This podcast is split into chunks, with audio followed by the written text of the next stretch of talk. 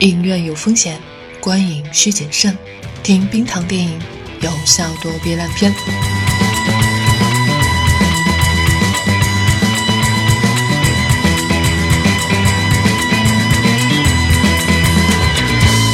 你好，这里是院线观影指南。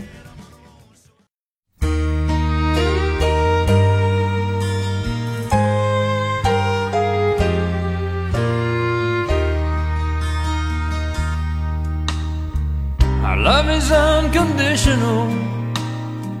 We knew it from the start. I see it in your eyes. You can feel it from my heart. 嗨，你好，这里是冰糖电影，我是冰糖。今天呢，要说一说七月的院线观影指南了。说起这个一年一度的国产片盛典呢，众所周知，这两个月基本上是为了国产片更好的发展而设立的。希望在七八月这两个月当中，它可以顺风顺水吧。这个暑期档呢，就预告片质量和制作团队来说，好像还真有不少称得上是国产佳作的片子，值得去电影院看看。当然，也不乏在国产保护月混进去的奇奇怪怪的东西。没错，说的就是《绝技二》。在二零一六年，《绝技一》靠着各种花里胡哨的噱头，拿走了三亿多的票房之后呢，今年暑假又卷土重来了。我们还有必要从电影的角度谈这片吗？只能说。对国内饭圈的文化，郭导是吃的很透的。对于自己的作品受众的精准定位，对于流量明星的准确选择，每一步都能做到从粉丝身上拿走每一块钱。在如今这个谁都能当导演的时代，你貌似也不能对郭导多批评什么了。至少他还是在很认真的为自己的粉丝群体打造属于他们的幻境美梦。你也可以说，电影始终是个商品。它到底能承载多少重量，这就全靠导演去把握了。至于《绝技》这样的电影是国内电影界的耻辱之类的话，我觉得又谈不上。毕竟就目前的现状来说，每年还是有不少佳作的，每个类型多多少少都能看到一些，这其实就是一个正常的状态。而要说到烂片和佳作的比例，其实还是烂片居多的。也正因为如此，那些能够反映人类真实情感、立足于现实的电影，才显得更加珍贵。而有些导演，就让他继续为那些小妹妹造梦吧。一个愿打一个愿挨的事儿，也谈不上骗。早在年初呢，就听说有一部中国版的《达拉斯买家俱乐部》，这个灰色地带的故事，在我们这里到底会讲成什么样子？徐峥今年真的是高产。又当监制又当主演，尽心尽力给新人导演铺路。这几位导演也是争气的。超时空同居的导演苏伦也在前几天拿了奖。接下来就看文牧野导演的实力了。那关于这部电影呢，在上映之前，呃，在上周我们已经录制了一期节目了。中国版《达拉斯买家俱乐部》，我不是药神。所以在七月六号正式上映之前呢，如果你感兴趣，可以看一下我们。可以听一下我们上一期的节目。目前来看，这部电影的口碑还是可以的。其实这类片子呢是徐峥的强项。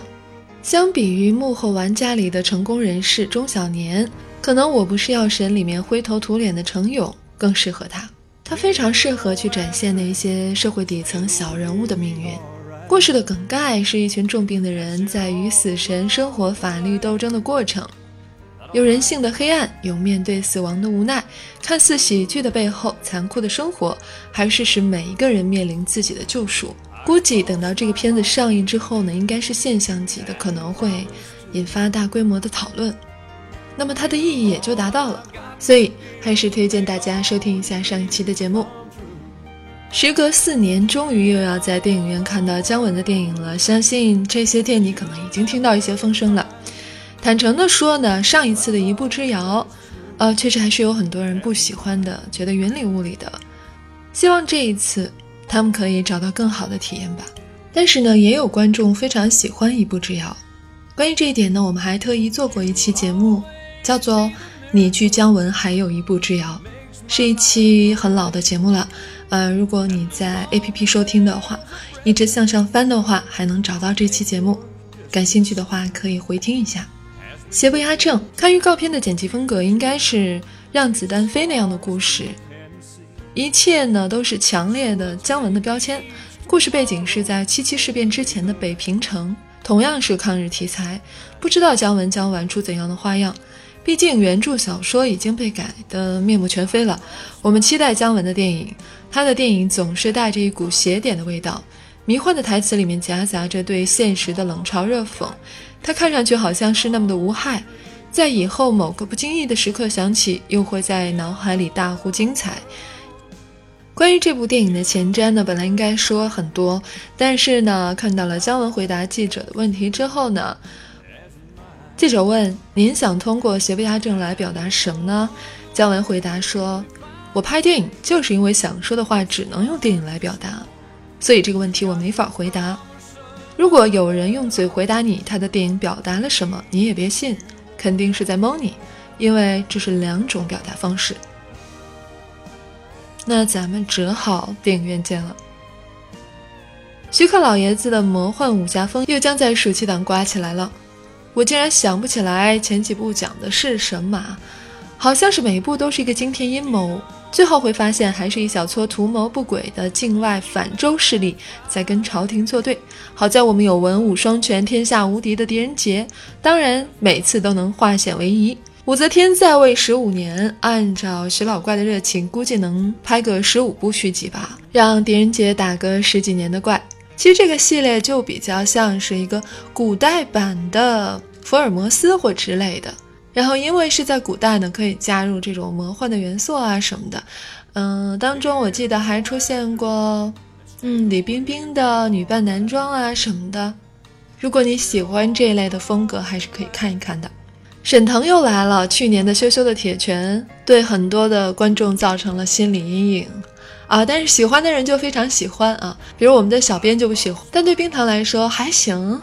嗯，有的人觉得尴尬溢出屏幕，有的人却从头笑到尾啊。那所以呢，看到今年的《西红柿首富》，嗯，有的观众是期待的，有的观众是心有余悸的。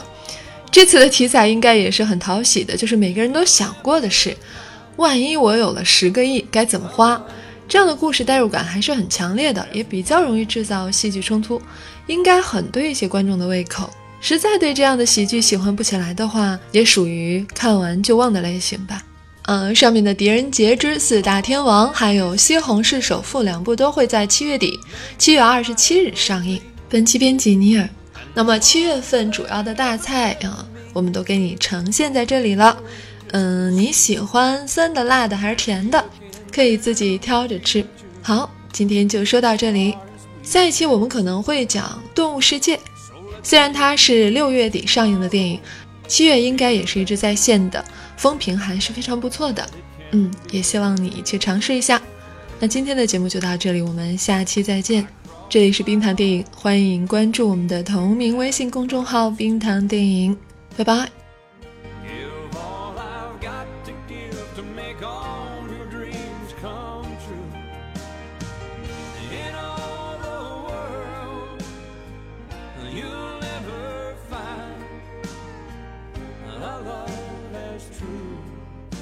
as mine. And if along the way we find a day it starts to storm, you've got the promise of my love.